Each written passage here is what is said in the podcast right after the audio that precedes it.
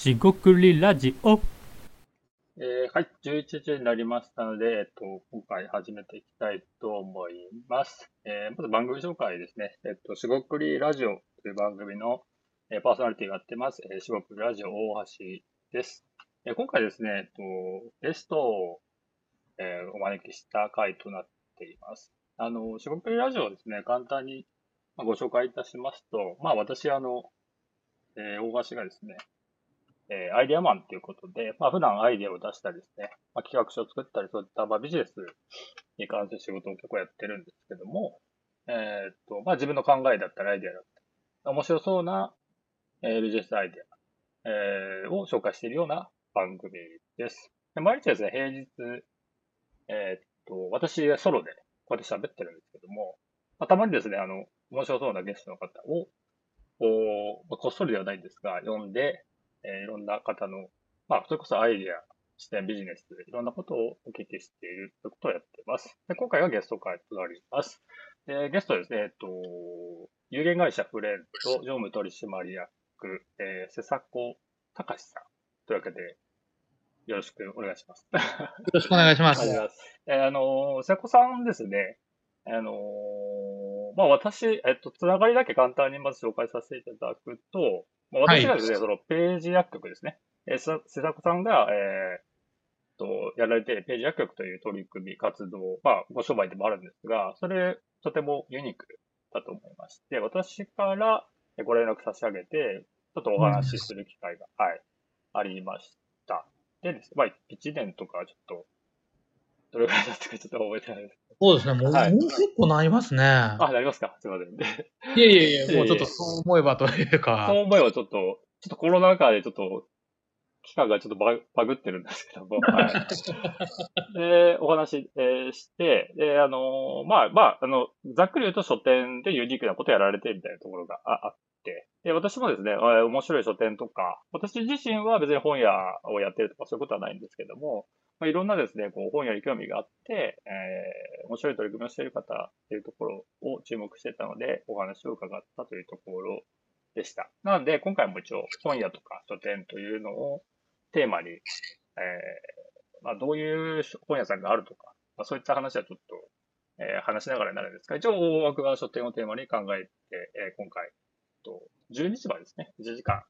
えーお届けできればいいかなと思います。あの、ゆ、ゆるり聞いていただければと思います。すみません、ちょっと、じゃあ簡単ですけど、まずは、はいお子。さんから、えっと、自己紹介だけをえーいただいてもよろしいでしょうか。はい、よろしくお願いします。はいあの、せせさこと申しまして、私、あの、今ご紹介いただいたように、あの、薬局をあの経営する立場にありまして、もともと私は薬剤師でして、えー大阪で薬局を営んでいます。で、あの、そのうちの1店舗が2020年にオープンいたしました、えーページ薬局という薬局の中で、えー本を販売するという、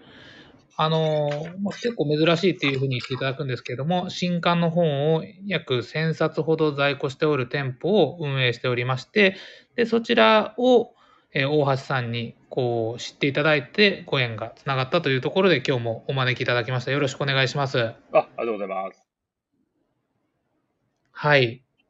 で、まあ、ページアップはい大丈夫よくはいちょっとい、あの、お聞きいただくとこなんですけども、この新刊の本でじゃあ何が置いてあるのかっていうところで、まあ、薬局なので、もちろんなんかその健康の本が置いてあるのかっていうのをよく聞くん、聞かれるんですけども、まあ、そうではなくても、健康の本はむしろほとんどなくて、あの絵本であったりだとか小説、それからビジネス書とか、本当になんか小さい新刊書店みたいなものをイメージして、えー店舗を運営しております。こんなところでよろしいでしょうか？あ、ありがとうございます。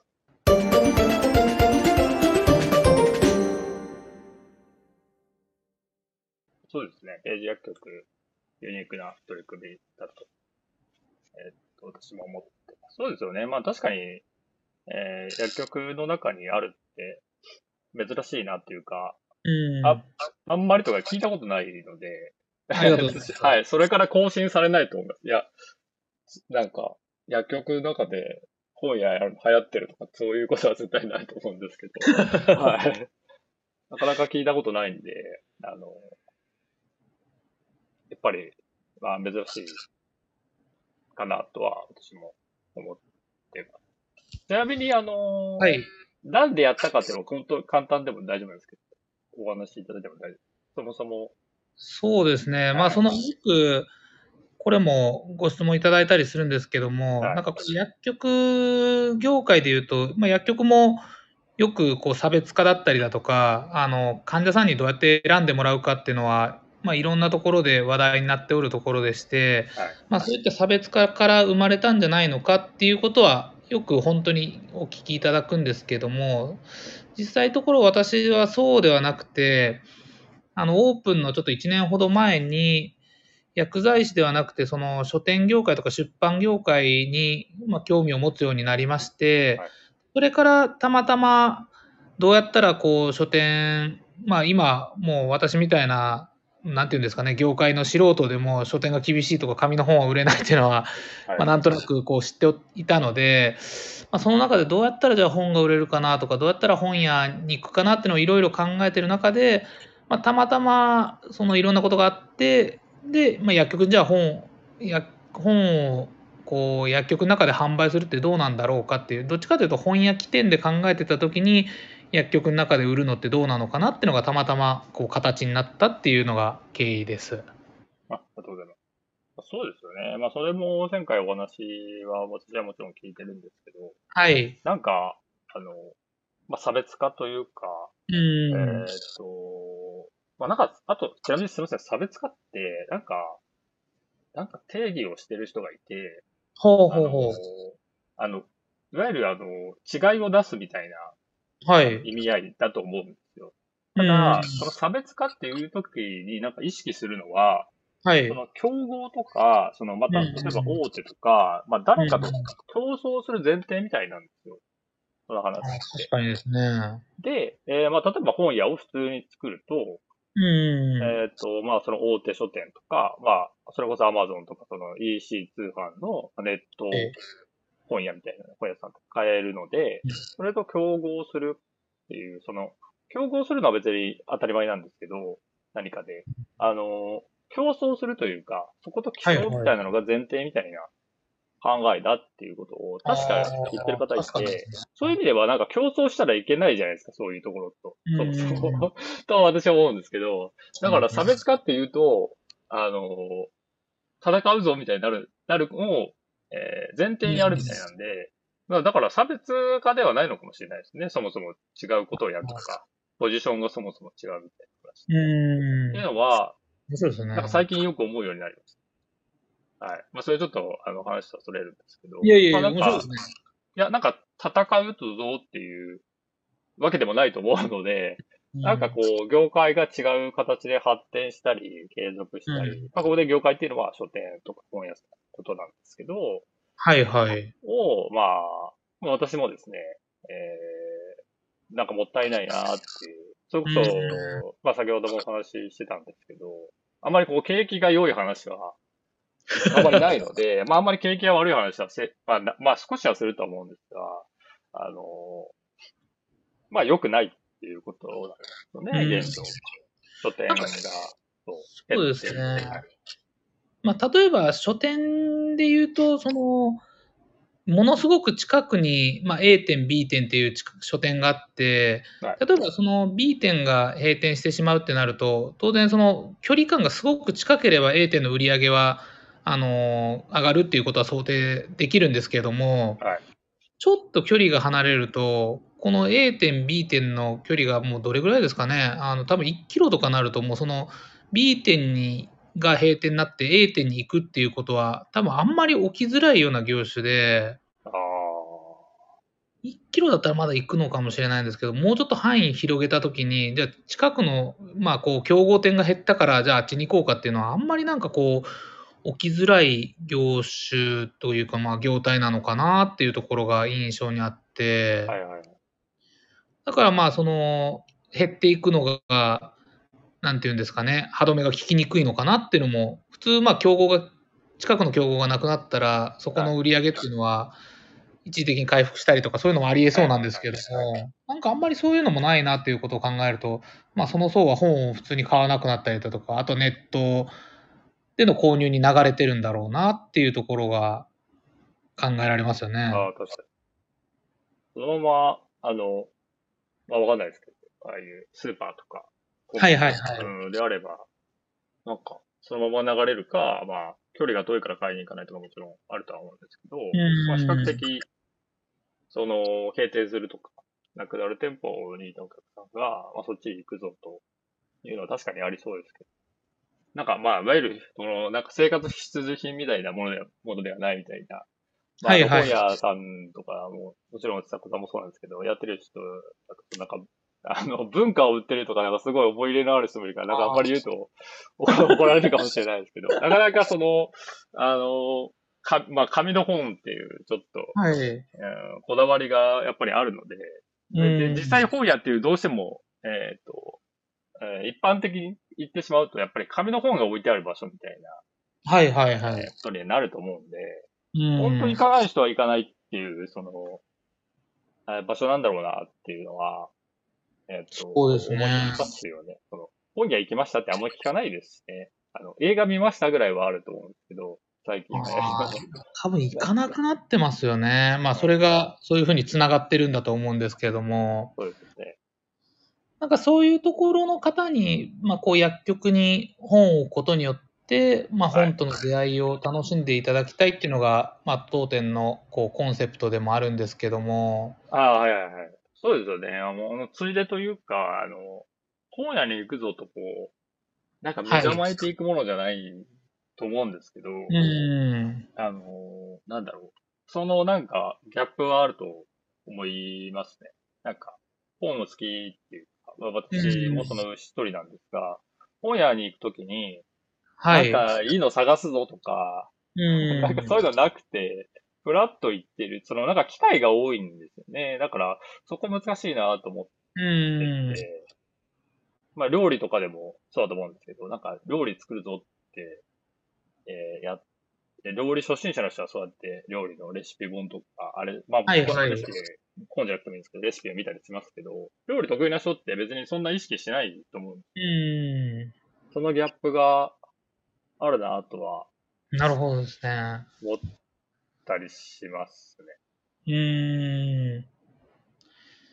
なんかその、ちょっとお話ずれるんですけども、はい例えばなんかその、そういう本屋以外の空間にその本と、さっきのスーパーのお話じゃないですけども、はいこういうところに本を置くことと、はいはい。なんていうんですかね、あの、ちゃんと、こう、まあ、あの、よく、えーページ薬局に来ていただいた方から、意外とまあ本屋の形になってるとか、はい。思ったより本屋だったっていうことをよく言っていただくんですね。はいはいはいはいはいはいはい。面白いね。はい。で、そのじゃあ違いって何なのかなって。なんでしょうね、それ。なんか最近になってそういうことをちょっと、あの、出版業界のちょっと業界誌に書いたんですけども、なんか、あの、業界の方がよく言っていただいて、それは純粋になんかこう、嬉しいなっていう思いと、じゃあその本の場所と、まあ、ただ置いてあるだけっていうふうによくそういう方言われて、まあ、スーパーとか、あと、まあ、無機質に置いてあるっていう感じですかね。と。本屋になってるっていう違いってじゃあ何なのかなって考えたら、はい。まあ、一つはなんかそのポイントとして循環してるかどうかっていうのがあるんかなっていうふうに思っててですね、はい。よくなんかその本の場を作るって言ってなんかこう本が置いてはあるけどもずっと本が変わってないとかあなんか棚がこう、まあ、死んでるっていう言い方とか、はいまあ、こうよく言われるんですけどもその棚がこう動いてないとかっていう状態があるとそれは、まあ、売ってはいるけど本屋になってるかって言われると業界の方から見たらそうではないと。でただ、まあ、あの当店の場合は、まあ、もう私とスタッフもなんていうんですかね。あのこういうの入れたいなとかっていうのはたまたまこういろいろ循環しているのでだからそういう新刊の本がちゃんと入ってるなとかって見たときに、はい。あ、ここは本屋っぽくなってるなっていうことを言われるんだろうなと思って、なるほど。なので、まあ、商品、まあ、循環とか、まあ、その、はい。死んでいるとか死んでいないとか、要は、商品としてまあ循環してるっていうか、そうです。新しいものがあるってことですよね。まあ、スーパーでやったら、ずっと同じキャベツ置いといたらいけないので、あの、そんな感じですね。まあ雑誌とかは変わってるっちゃ変わってるんですけど、そこになんかこう、血血が通ってるみたいな感じのニュアンスで言うと、どういう意思があるんかとかっていうのは、おそらく見る方から見たら、こう、わかるんだろうなっていうのは、やり始めて、こう、今3年ちょっとですかね、経って思うところで、なんか本を、本屋をしたい人っていうのは結構多いと思うんですね。その、はいなんていうんですかね、私の、まあ、ちょっとノートの記事とかでも、なんか本屋を開業したい方はこの本を読んだらいいみたいな記事があって、はい。でそれが一番読まれてるんですけども、なんかそういうことを見ても、やっぱなんか本屋やりたい人とかって、こう、関心的には多いんだなって思うので、はいはい。なんかそういうところを、あと業界の方々とかに、まあこう、うまく応援していただくんやったら、循環させるっていうのは一つポイントなのかなって、なんか、僭越ながら思ったりもしてますね。いや、でもそれすごい大事。それ大事というか、面白いですね。なんか、あの、最近の気気づきというか、医師っていうのは、あれですよね。その、もう、店員さんとかお店をしている、商品を取り扱っている側。そうですね。どうどういうものを、いや、これ、これ面白いですよとか、みたいな。うん、どうですかみたいなことが、別にポップであるとかないとかは置いといて、そ、それを感じる、感じられるかみたいな話かなそんなところですね。うん、理解してたんですけど、まあでも確かにそれは、それはでも本屋だと思いますね。そうういう。ん。なんかそんなことを最近思って。はいなんかまあ本の場っていうのを作ろうってなった時に業界の方から、あの、こう必ずしも迎合されるわけじゃないっていうのは、これだけちょっと本が売りに、売れなくなってきて、まあ、本来だったらそういう新しい取り組みって、こう、ね、あの、ウェルカムであってほしいんですけども、はい多分必ずしもそうでないっていうのは、なんか本に思い入れがなくて、結局本を、あの、かそういうふうに売る場を設けたはいいけど、実際に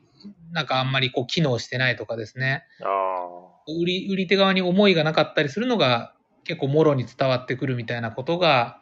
あるのかなと。個人的には、その批判するわけじゃないんですけど、多分コンビニの書店とかですね、なんかローソンさんでやってる書店の取り組みとかがはい、あんまりなんかそのプラスな意味に取れないっていうのもそういうとこなのかなっていう気はしますね。ローソンの、あの、本屋とか、愛知県でも、えー、はいはいでやってるんですけど、愛知県は。はい。見てきましたね。あ、そうなんです。すごい。いやいやいやいや。碧南っていうのは、もうちょっと、あの、はいはいご存知ないかもしれないですけど、愛知県で行くと、この北半島、まあ、いわゆる私、名古屋は、あおえっと、はい。だいぶ上の方なんですけど、まあ、結うん構、下っていく感じなんですよね。で、はいはい。まあ、電車で全然行ける距離なんですけど、えーっと、感想としては、まあ、なるほどなって、ええその、おっしゃりたいこと全然わかるんで、うんで、ただ、あの、多分なんですけど、そこの店舗が、まあ、明らかに、あの、前は酒屋さんだった感じなんですよね。ほうほう多分ああいう倉庫みたいな、はいはい広い、た高い屋根って結構面積がある。で、当然ですけど、あの、駐車場がですね、あれどのぐらいなんだろうな、20代、30代ぐらいあるような、あ、結構ですね。あ要要は、その、ないから作ってるんじゃないかなってことですよね。なるほどなるほど本屋さん、はい。そうそうです。だから、えーコンビニなんですけど、コンビニの、まあ、ちょっと、コンビニもいろいろサイズはあると思うんですけど、まあ、一般的なコンビニのサイズをイメージして、そこに、えーはいはいそれでは多分、商品が埋まらないんじゃないかな、みたいなぐらいの大きさですよね。普通にやると。なんで、本屋が、まあ、うんその半分ぐらいを占める感じなんで、あの、僕の感触としては、結構面白いなと思ったんですよ。で、なるほただそのど。本屋自体のさっきの、もう意思があるとか、循環しているかっていうことに関していくと、まあ、いわゆるそのコンビニの本屋、本屋っていうかあの、書書棚というかコーナーもだいぶ今、縮小してるイメージはあるんですけど、まあ置いてあるよねっていうのは、まあ正直やっぱりある。うん。うんで、それ多分なんか経営上なんだと思うんですけど、その、本屋さんって、まあその、はい。さん、その、何ですか、チェーンとか、いっぱいあると、はいどうしてもその経営的に、その、いわゆるこう、うんえっ、と、まあ、マニュアルではないんですけど、こう、えー、まあ、書店員さんの、えーうと、判断ももちろん入るとは思うんですけど、なるべくこう、俗人化というか、しないようになってるものもあるのかな、みたいな思ってて。ああ、そうですでね。ど、どういうことかっていうと、まあ、ご存知かもしれないんですけど、まあ、雑誌と漫画はいが、まず一番多いわけですよね。うん。でも雑誌も結構ありましたよ。思ってこんなに買えるんだぐらいありましたし、漫画も、まあ、いわゆる新刊ですよね。人気のはいはい。漫画、コミックを、まあ、入りましたって感じで置いてあって、で、一部文庫本とか、確かそこでなぜか星新一っていうショートショうーん。なるほど、なるほど。ト 買ってみましたけど、いや、買うものなかなかなかったんで、ちょっとなるほどそれがなるほど買えないとかって。まあ、いわゆるビジネス書本当にちょっと、まあ、自己啓発書とか、えまあ、あとはああいうルルブみたいな、ああいう、はいはいはい。ガイドブックみたいな。ガイドものとか、うん、でもそれくらいですかね。やっぱりその、メインは、えー雑誌、あと漫画ですよね。で、売るっていう、うん感じはしますよね。で、ただ、あの、ちょっと面白いなと、ページ発曲と比べてるとちゃんとちょっとわかんないですけど、その、はいはい。なんか、えー掛け算してるんですよね。えーどういうことかっていうと、うんまあ、家族で来ると。で、はいはいはい。コンビニでなんか買うと。その間に書店側は別にそれ同じフロアなんで、えー本を見ていると。なるほど。いうのは、多分これあると思いました。つまり、あの、平均滞在時間が他のコンビニに比べて、絶対長いんですよ。うん。それは面白いなと思いました。ただ、座ってとか、さすがにそういうスペースは、えー、あの、多分そういう、まあ、郊外型だと思うんで、まあ、車で食べるとか、そういうイメージだと思うんで、中で食べるとかっていう、その、都会っぽいやつはあんまないかなとは思うんですけど、なるほどですはい。ね。ちょっとそこは面白いかなと思います。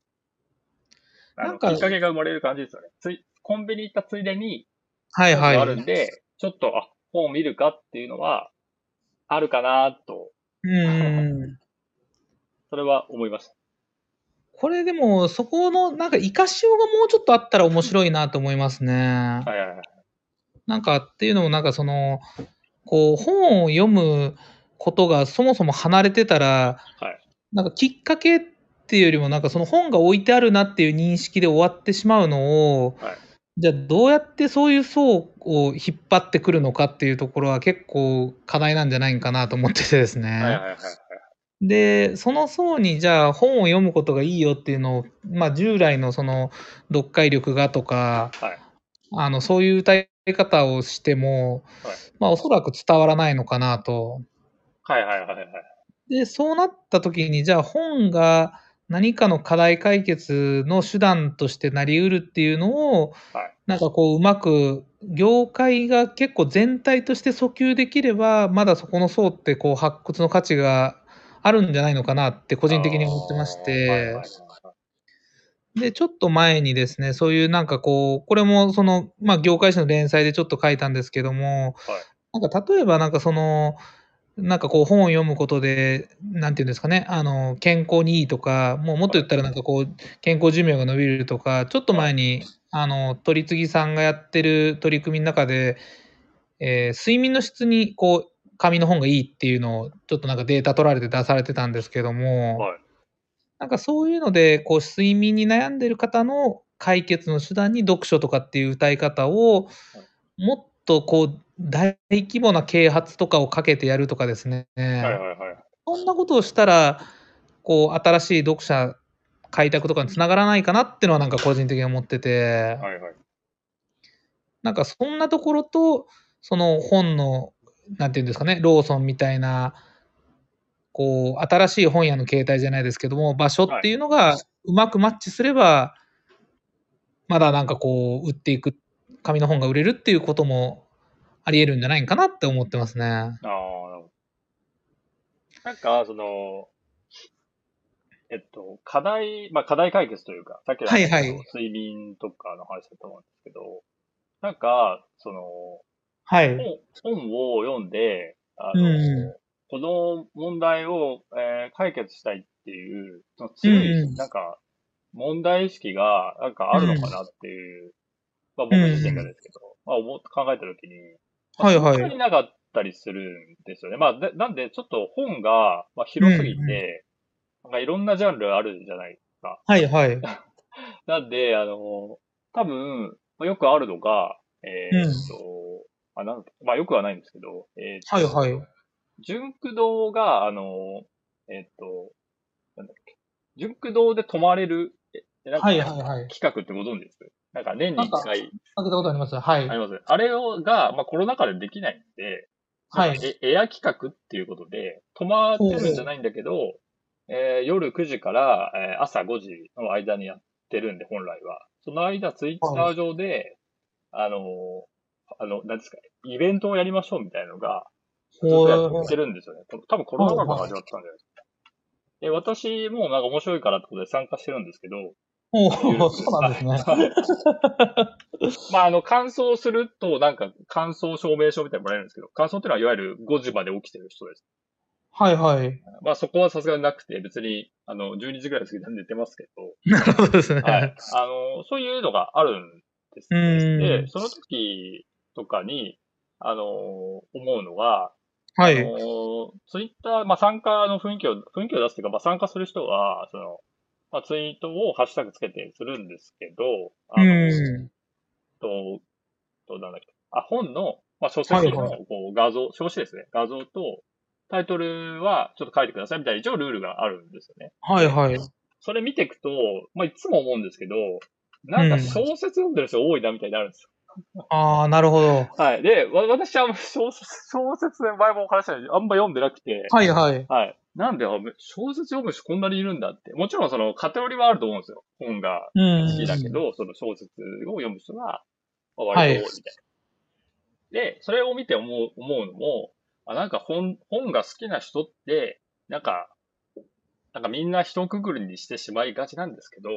ああ、なんか。違うよなっていうのは思うんです。で、であ別に私ミステリーが嫌いとかではないんですけど、ミステリーものとか推理ものを好んで読むとかは、やっぱないので、うん。あの、その話をされて、あの、熱弁されてもちょっと、どうしようかなみたいにな なってしまうので、もちろんその、別にその人が好きなことを否定するわけじゃないんですけど、うん。なんかいろんな、その本の中にも、やっぱこう、カテゴリー、ジャンルがあって、そのはいはい人によ、その、まあ、えー好きなものによっては、えー、なんか全然そのアプローチは違うのかもなっていうのは、なんか、あるのかなってことはちょっと思ったって話ですね。あだから本なんかその本が好きってなんだろうって話ですね、そういう。そのお話聞いて思い出したのが、なんかチェーン書店の方とお話してたときに、はい。そういう、こう、まあこう、この売り上げをどうやって上げるかみたいな話になったときに、基本的にその、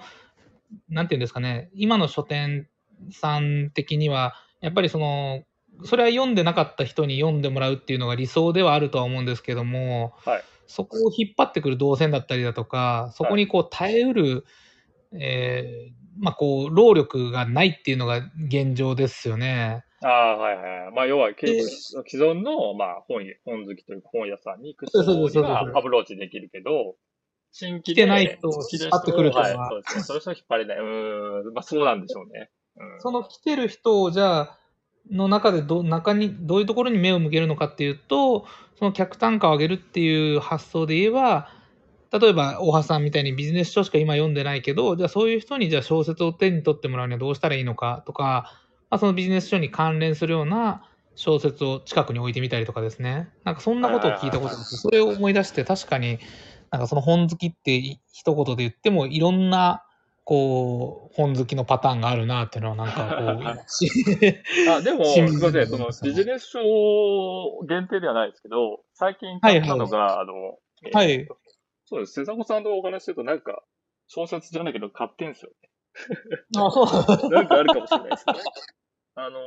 あれ買いました？あれって言ってました？あれって言ってもしょうがない。ごめんなさい。はい。えーとですね。どこ行った？どこ行っちゃったか。すいません。本を探してます。あ、全然大丈夫ですよ。そうですね。どれぐらい本買われるんですか？月とかそんなか、最近ちょっと買いすぎて積んどくしてて、はいはい。良くないなと思って、ちょっと今、はい、ちょっと控えてるんですけど。いや、いいじゃないですか。あの、成瀬、成瀬の天下を取りに行くっていう、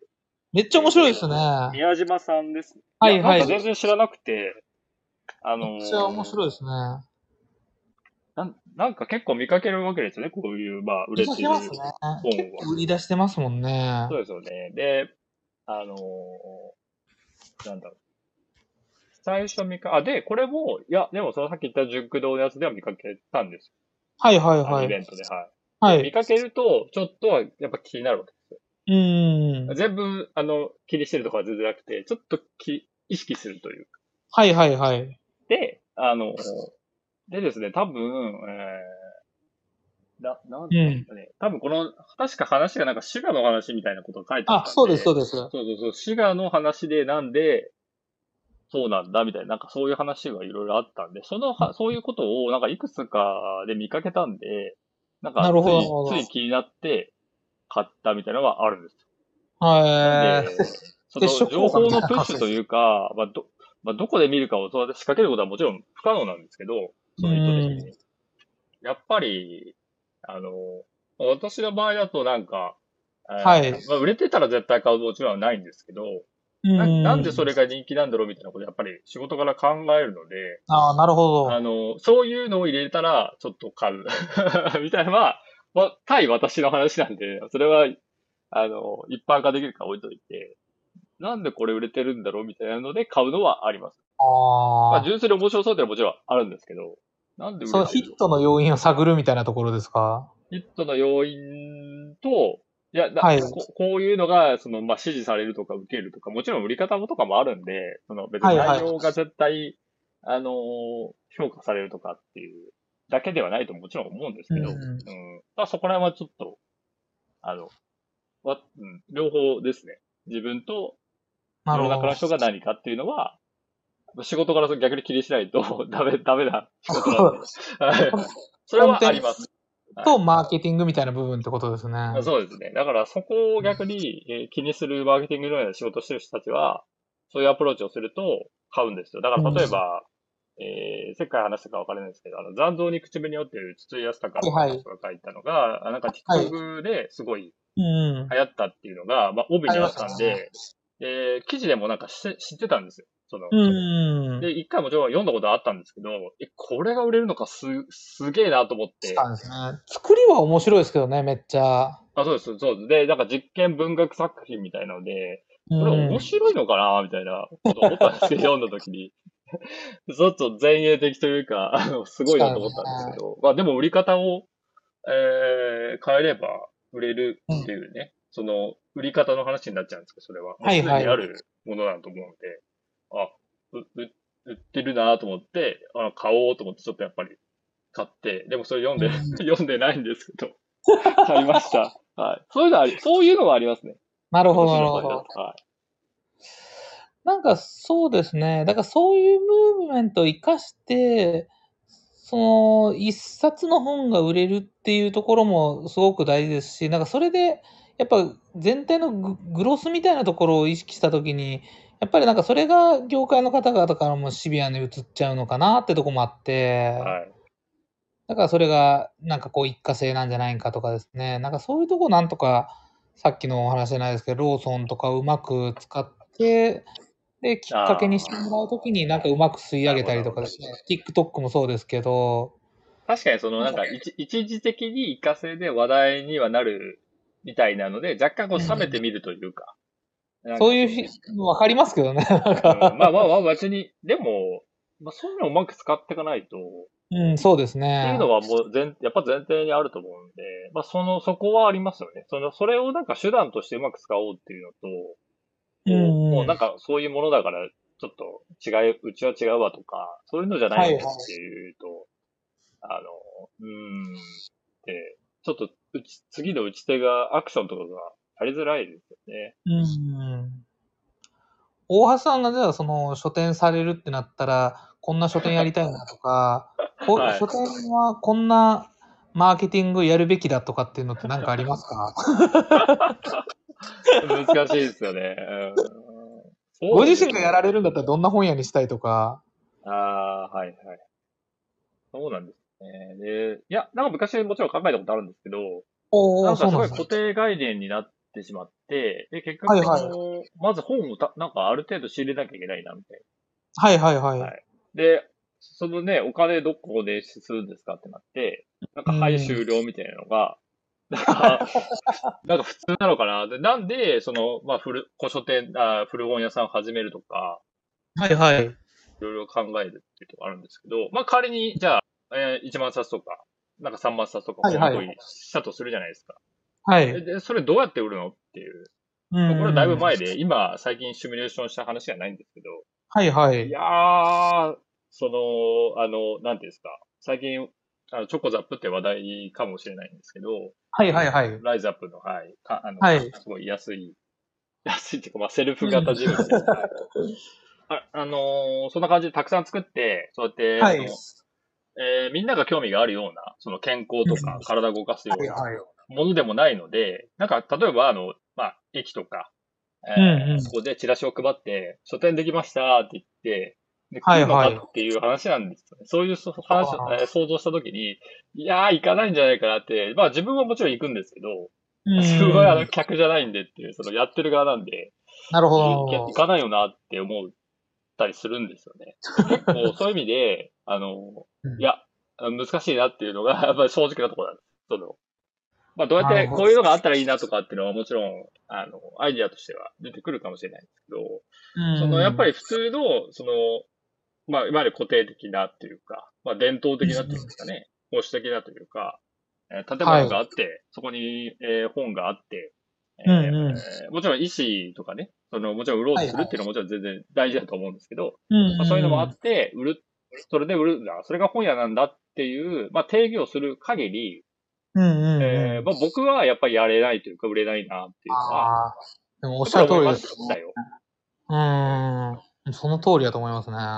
で例えば、もう今ないと思うんですけど、あの、なんかアマゾンが、うん。あの、評価が、えー4とか、星はいはい5の評価の高い本だけを、アマゾンでそもそも本屋から始まってると思うんで、はいはいそういうのやってたと思うんですけど、リアルショップで。なんかやめちゃったみたいですね、確か。ああ、なるほど。なんか売れ筋のものだけ送って、なんかつまんないのかもしれないですね。結局のところってことですね。それはなんかよく本屋でもあるかもしれないですけど、売れなくても置いておくといいと。ポロッと売れるみたいなことですね。売れてるものだけ置いている。ベストセラーのだけ置いている。いわゆる、なんかこう、駅の、駅中とか、なんか小さいこう、う売れ筋だけ置いてるような本屋さん。もちろん、それで買う人はもちろんいると思うんですけど、本屋としてえ個性があるとかいう話になると、うんうん。ちょっと話が違ってくるんで、まあ、そういう用途もあるので、全然、その本屋が悪いわけじゃないんですけど、うん。なんかそういうのをね、自分がやるとして作るってことはやっぱりイメージできなかったんで、もう個性の塊みたいなのを、やっぱそれしかないなと。なるほど。いうとこ。ろですよね。で、えっ、と、まあ、はいはい。ちょっと思い出したのが、例えば名古屋で、うん。えっ、と、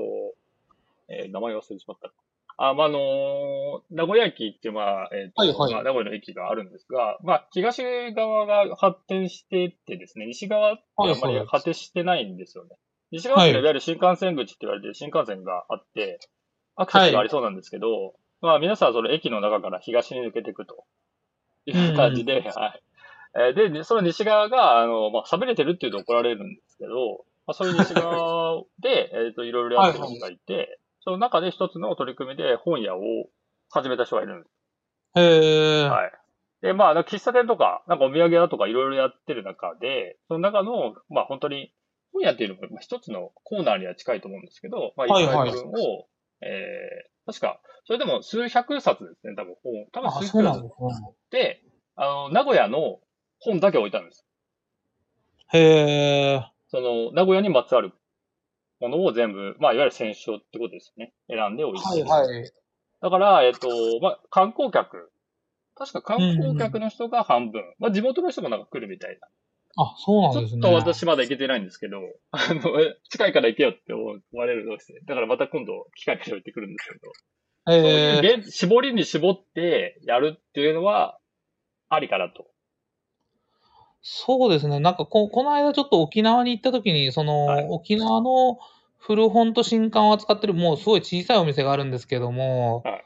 もうあの国際通りからすぐちょっと外れた、まあ観光のところから少しだけはいはい。離れたところにある、はい。その古書店さんがあって、はい。なんかそこは確かに沖縄の本ばっかりで、はい。沖縄の本メインでっていう形で、あの、観光客の方も結構来られてっていう、地域の方も来られてっていう、多分似たような、こう、モデルというか、あそれは、あこういうモデルあるんだなっていうのは勉強になりましたし、はいなんか、まあ何よりなんかちょっと、そうですね。ちょっとその書店っていうことをなんか考えたときに、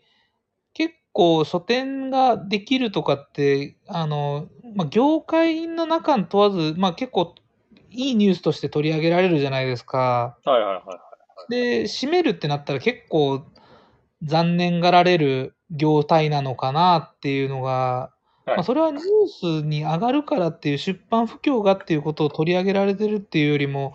シンプルにその地域の、なんていうんですかね、あの、どういうお店があったら地域に嬉しいのかみたいなことを考えたときに、はい。まあ、僕らの業態で言うと、まあ、調剤薬局もすごく多いですし、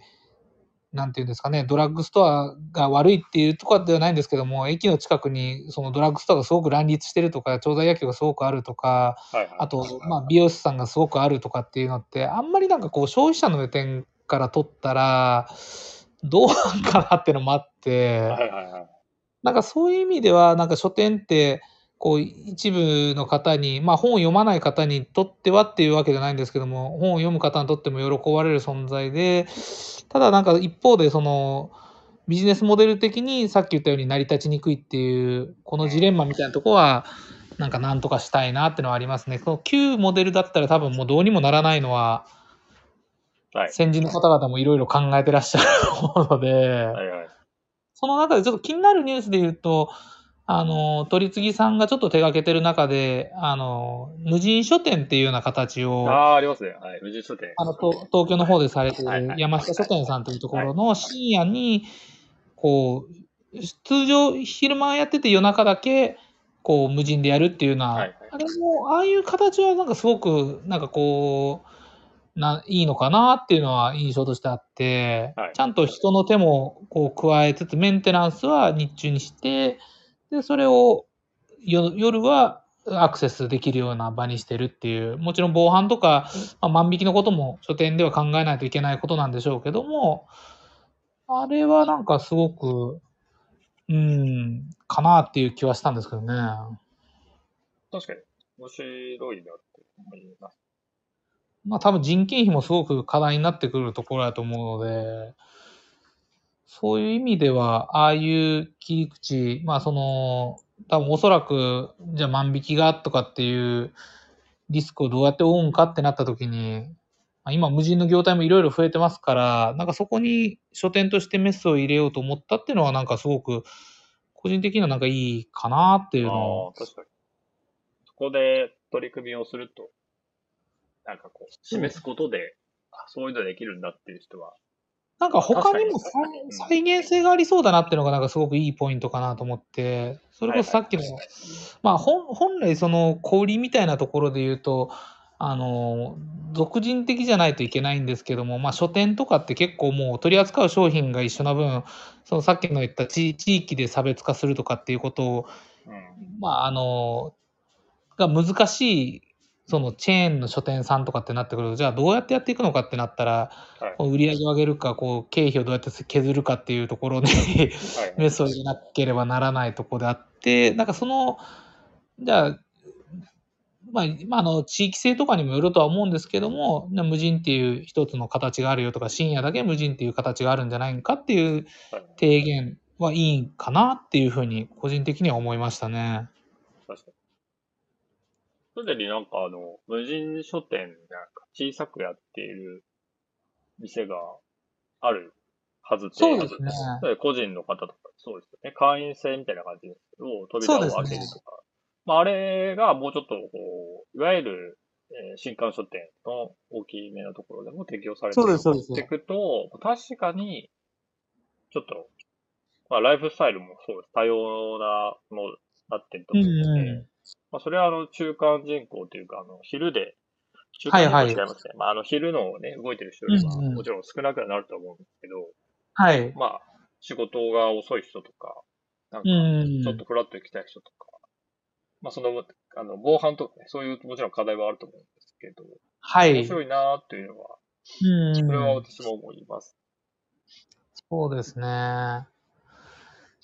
なんか、そうですね。あとは、なんか個人的に、そのページ薬局の今後の展開みたいなのをいろいろ考えてる中で、はいなんかやっぱりなんかその店舗の出店っていうのをしたいなっていうのはなんかこう結構思っててですね。はい。で、その2号店みたいなのをやるってなった時に、じゃあ今と同じようにその新刊書店のスタイルをやるのかとか、もちろんなんかその出店する店舗の坪数とかにもよるんですけどもね、なんかこうやってみたいなって思うのは、なんか本を読まない理由って何なのかってなん考えた時に、なんか大橋さん、なんかどういう 理由が思い浮かびますか？ちなみに、その、なんかをしない理由って結構ないんですよね。ああ、なるほど。あわおっしゃってたことはすごいわかるんです。なんで読まないのかなって思うんですけど、うん。それってやっぱり読む人の立場になっちゃうんですよね。なるほど、なるほど。はいあの、理由なくて、はいはい。で、たまにあるのが、えーあ、たまにじゃない、すいません。えっと、前あのビジネス書とかでだい覚えてるのが、なんか若若者の何々離れみたいなのがある。ああ、まあなるほど若者じゃな。くてもいいんですけど、えなんとか離れみたいな。車離れ、はいはい活字離れ、いろいろあるじゃないですか。で、例えば、はいはいはいお酒もある日本酒離れみたいなのがあって、ちょっと前ですけどね。で、なんで日本酒読まないのかっていうのは、まあ日本酒業界の人がどうしても提示しがちなんです。ああ、なるほど、なるほど、なるほど。で、えっ、と、いやで、それなんで読まないのかっていうのが、あの、ダメだとか、そういう考えることはダメだって話じゃないんですけど、はいはいはい、日本。酒を売りたいから、えー日本酒がなぜ飲んでくれないのかって言ったときうに、ん。なんかかい、でその若者というか読む、えーお客さん側のえー視点はかなり明快で、その飲む理由がないとか、あの、なるほど。そこになかったシンプルでそそそんな、そんなんなんです。うん。そいや、でもそんなんじゃないないですか。で、例えば、えー僕、そんな映画は見に行かないんですけど、なんか、映画なんで見ないのって言われたら、いや、ちょっと、んなんか、ちょっとな、近くない、ないかな、みたいになっちゃうんで、なんかあんまり、あの、調査とか、マーケティングみたいな調査の話をしても、はいはい。あんまりいい話にならないっていうか、うんあの、わ、わからないっていうのが、あの、正しい真面目に答えると正しい答えになるって感じですね。確かに、まあ映画離れとかって言われると、私も映画、映画館に行ってみるの年に1回あるかないかぐらいやから、それなんで見てないんかって言われたら、まあ、見るに理由がないっていうのが正直なところかもしれんですね。で、まあまあ、あの、あえて言うなら、別に今ってネットフリックスとか、アマゾンとか、で、み繋いで見えるじゃないですか。うんで、なんかディスプレイ、あ、そうだって、あの、なるほど。テレビのモニターも大きいの、今、ありますよね。ちっちゃい、ちっちゃいのだったらちょっと違いますけど、そういう環境とか設備とか、あとプロジェクターもありますよね。今、プロジェクターをなんかつけて見るうん。シアターみたいな、ホームシアターみたいなのありますし、環境としてはもう十分整ってるんで、いや、もちろんそこで、多分そこで映画離れとか映画がなんだかっていう人の話がなんか出てくるのは、あの、出てくるとしたら、昔って、そのなんかすごい、みんなみ、みんなすごい見に行ってたっていう時代があったらしいんですよね。うんな、何も娯楽がない時だと思うんですよね。はいはいはい。それが忘れられないみたいな人だと、いや、もちろん、あの、わかるんだけど、復活しないわかるんだけど、それ知ってると知らないはやっぱ違うじゃないやっぱその、すごい映画を見に行った時代。知らない方から見ると、特にそういうふうに理由がないっていう感じかもしれないですね。あ、そう、そうなんですよ。だから、業界者とか、知ってるそのサービス提供者側の視点ではあるっていうのは、あの、ああ。まずは思ったってことなんですよね。で、なるほどえーすいません、はい話戻すと、本を読まないっていう意味で、本を読まないっていうか、選択肢に上がってこないのは、まあ、例えばスマートフォンを触れば漫画一応読めますし、あの、なんか、うん。動画とか YouTube とかも見えますし、音楽も少しお金を出せば聞けてしまうんで、そこになんか、あの、わざわざ紙の本を買いに行って、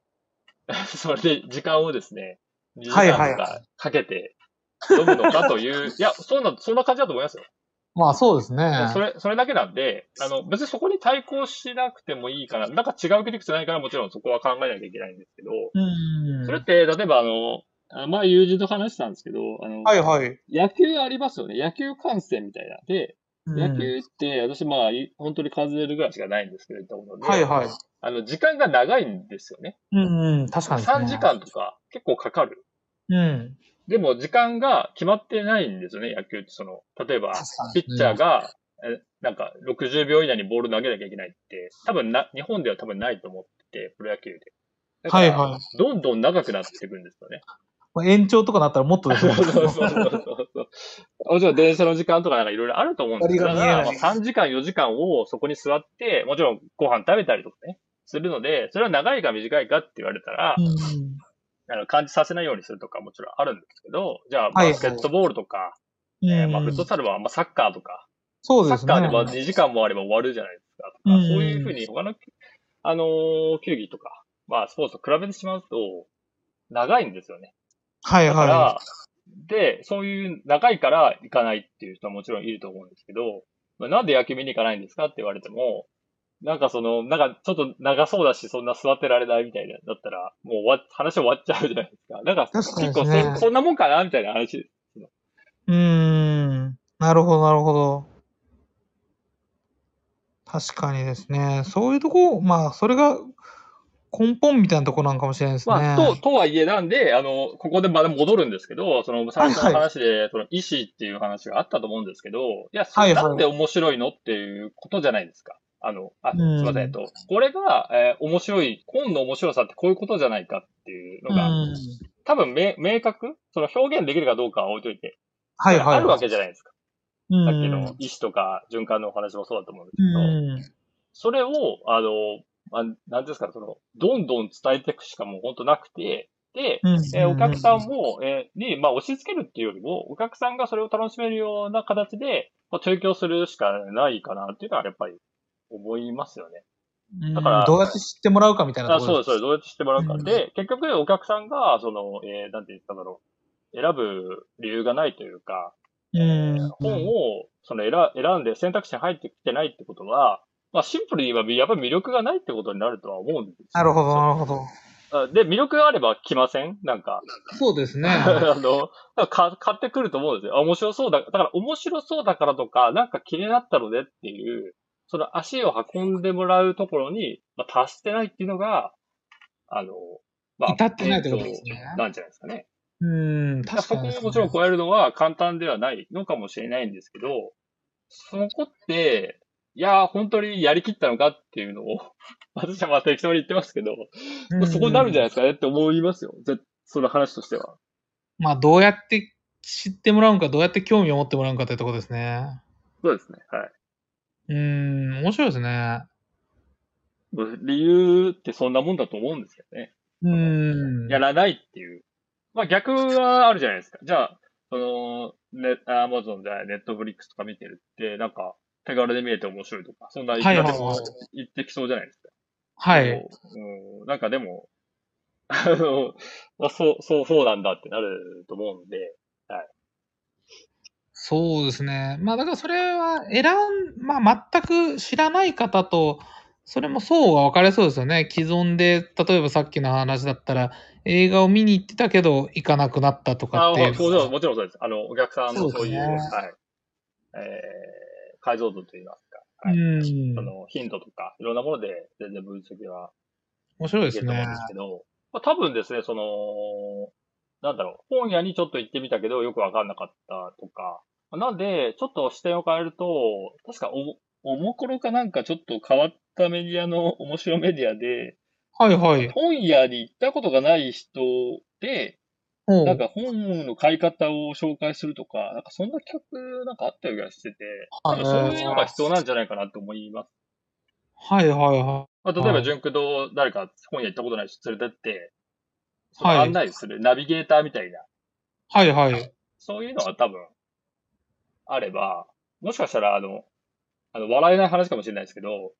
あの、分血みたいな話じゃなくて、普通にはいはい1000円とか2000円を、まあ、例えば僕がもらって、じゃあちょっとナビゲーターしますわって言って、その人と一緒に行くみたいな、まあ、ビジネスが生まれるのかもしれないですね。ああ、なるほど。ちょっとコンシェルジュ的なっあ、そうてことですそうそうそう。ちょっとこ怖いというか、な、どうしていいかわかんない人もいる。なるほど。はい。なんかまあでもそういうのあると。と思うんですよ。例えばスーパーマーケットとかでも初めて行くと、そそれをそもそもカゴに入れていいのかっていう、とか。はいはい。はい。で、会計の仕方とか分かっていなかったら、まあ、まあもうちょっと違う言い方すれば、あの、ば例えばバスとかあって、後ろ乗りなのか、前乗りなの、前出口から乗るのかとか、お金を払うのがいつなのかって結構分かんなくて、なんか、地域とかいろいろ行った時にバスの乗り方って結構分からないなとか思ったりするんで、そういう感覚ですよね。初めて、初めて行く人みたいな。その、一回、その、誰か捕まえて、なるほど。そう、佐藤さんだったらページ。ジ薬局、ページ薬局じゃなくてもいいんですけど、初めてなんか本屋行く人と行ってみると、なんか面白いのが見つかるかもしああ、面白いですね。それは、全然違う見方してると思います。例えば、えー、なんだろう、本を手に取って眺めていいのかとか。はいはいはい。もうだからその、そういう概念がそもそもないかもうそれもしれない。はもう、ね笹子さんの中でも全部もう常識と、常識みたいな感じで、そうですね固定概念としてあると思うんで、一旦それを保留するって難しいんですけど、うんなんで、そういうなんか、初めての人っていう、と、なんか、やると、なんか、面白いのかなって。新しい形が生まれそうですね。なんかご存知かもしれないですけど、韓国とか、台湾もそうなのかもしれないですけど、なんか韓国とかだと、わはい私見,、見たんですけど、まあ、本屋さんでなんか座ってるんですよね。あのあ、熟店内で堂とかみたいに椅子じゃなくて、あの、地べたのところに座ってるんですよね。へえ、結構、あの、慣れなくて、すごいですね。いや、あのー いや、それ普通みたいです。あの、別に、それがなんかおかしいとかじゃなくて、もう、座ってなんか読んじゃってるみたいそれスタンダードになってる。な。あスタンダードとか、はい、はい、はい。あの、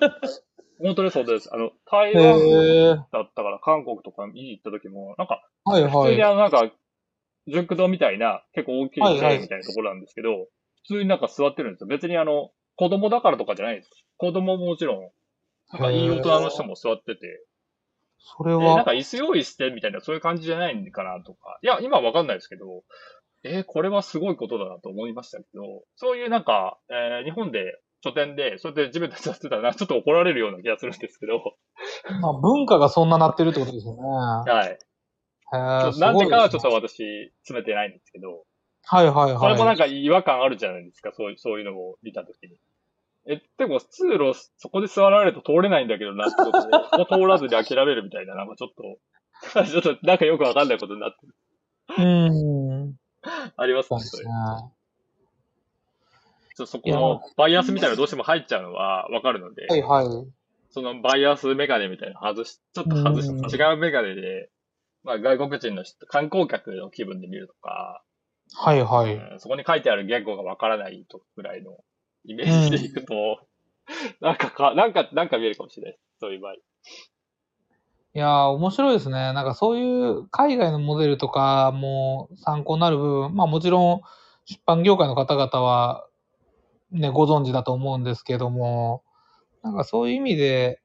こう日本にじゃあこれって持って帰れんなっていうのを決めつけてみるよりも、こういうのがあったらもしかしたらみたいな視点だったら、あ、そうですね。活路もあるかもしれないですね。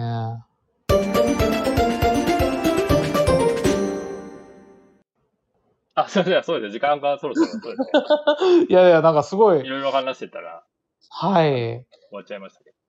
すごい。まあまあ、ちょっとまとまり、僕もまとまりのない話で。ど。いえいえいえ。とりあえず、あの、まあ、まとめではないですけど、その、はい。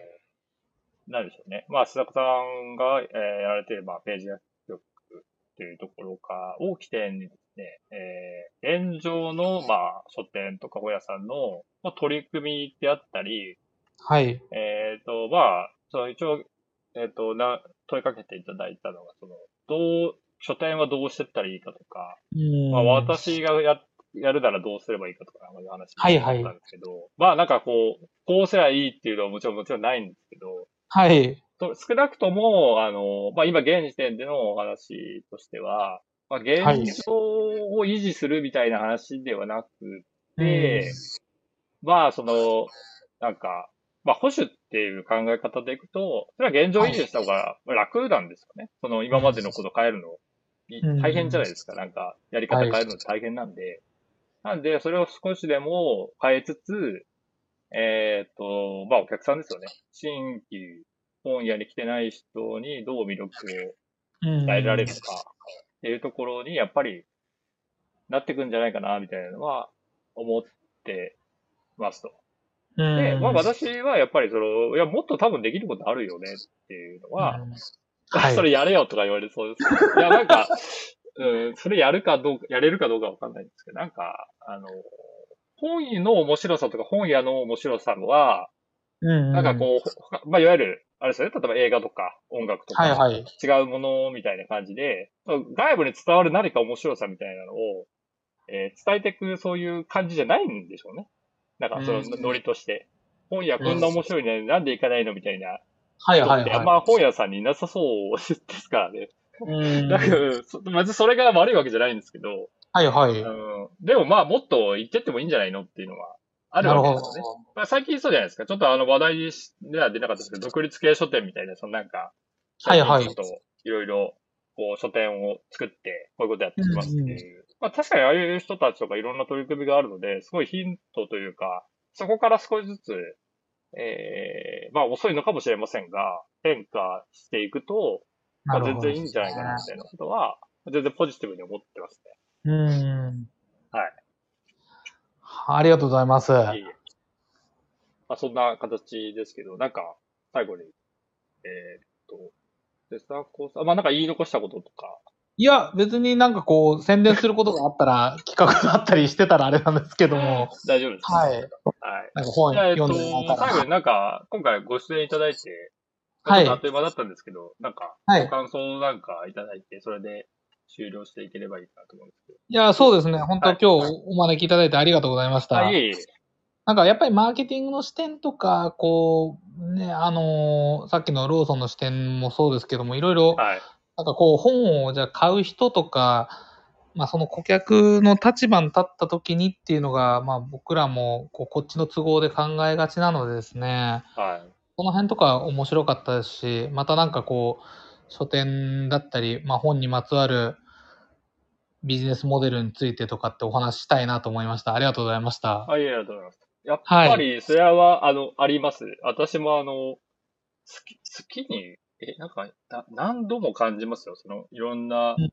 お客さんというか、そう、それこそ起業したい人でもいいですし、はいはいビジネスやってる人でも、あの、当たり前ですけど、うなんんか経営者の人でも、なんかどうしてもですね、あの、もちろん私もわかるんですけど、サービス提供者側、事業者、企業側ですよね。うんその、わかります立場になっちゃうんですよね。で、うんそれなんで、なんでだろうってことで、まあ、心理学的アプローチではないんですけど、あの、はいはい。なんか、あの、やっぱり人って、あの、もちろん人にはもちろんよるんですけど、まあ私はいはいがってことなんですけど、その、と、自分からの視点の方が考えやすいんですよね。その立場というか。うんなるほど、だから、当然、あの、顧客視点とか、顧客思考って、はいはいもうめちゃくちゃ言われるわけじゃないですか。お客さんの立場。でも、お客さんの立場に立って考えるって、それどういうことかって結構詰めていくと、結構難しいと思うんですよね。ど。うん。だから、そこがどうしても、あの、やっぱり慣れている方向に行くので、あの、まあ、商売とかビジネスの難しさっていうのも、そこにあるかなと思うんですけど、そこをかんある程度考え抜いて、お客さんってこう考えるんじゃないか、こうしたら、まあ、それこそ喜んでくれるんじゃないかとか、楽しんでくれるんじゃないかみたいなところを、なんか突き詰めて考えてる人は、なんかその、なんかこ、おなんか顧客志向だとかなんか言わなくても、はいはい。やってるような感じはするので、なんかそ、その、そこのなんか、あの、言ってるのか、やってるのかみたいな話にはなるんですけど、どうしてもその立場が、あの、事業者だとうん、事業者の立場になっちゃうっていうのは、なるほど。あるんですよね。で、これは多分もうに抜けられないので、実際事業者じゃないですかっていう話で、その立場を変えることはできないんで、もう想像して、あの、うん想像力豊かにしていくとか、それこそお客さんの話聞いてみるとかしか、もうないんですよね。なんか。すごいそれシンプルですけど、ああ、うんやれ、やれないとか、どうしてもなるんだよなってことは、まあなんかしょっちゅう感じます。でなるほど。私ももちろんそうなんで、あの、うんなんか言っても難しいなとは思いますけど、でもそういう考え方をしないと、あの、なんかなれ、ならないですよね。押し付けみたいにしかならないので、まあ、そこを考えていかなきゃいけないなっていうのは。まあ改めて本当に、あの、感じたっていうところはあります。ありがとうございました。はい、ありがとうございます。えーえーっと、本日、えーっと、えーすいませんね。本日これで終了したいと思います。えーっと、四国ラジオ大橋でした。今回ですね、ゲストとして、えー有限会社フレンド常務取締役、えー、瀬迫隆さんにお招きしました。えー、瀬迫さんどうもありがとうございました。はい、ありがとうございました。はい。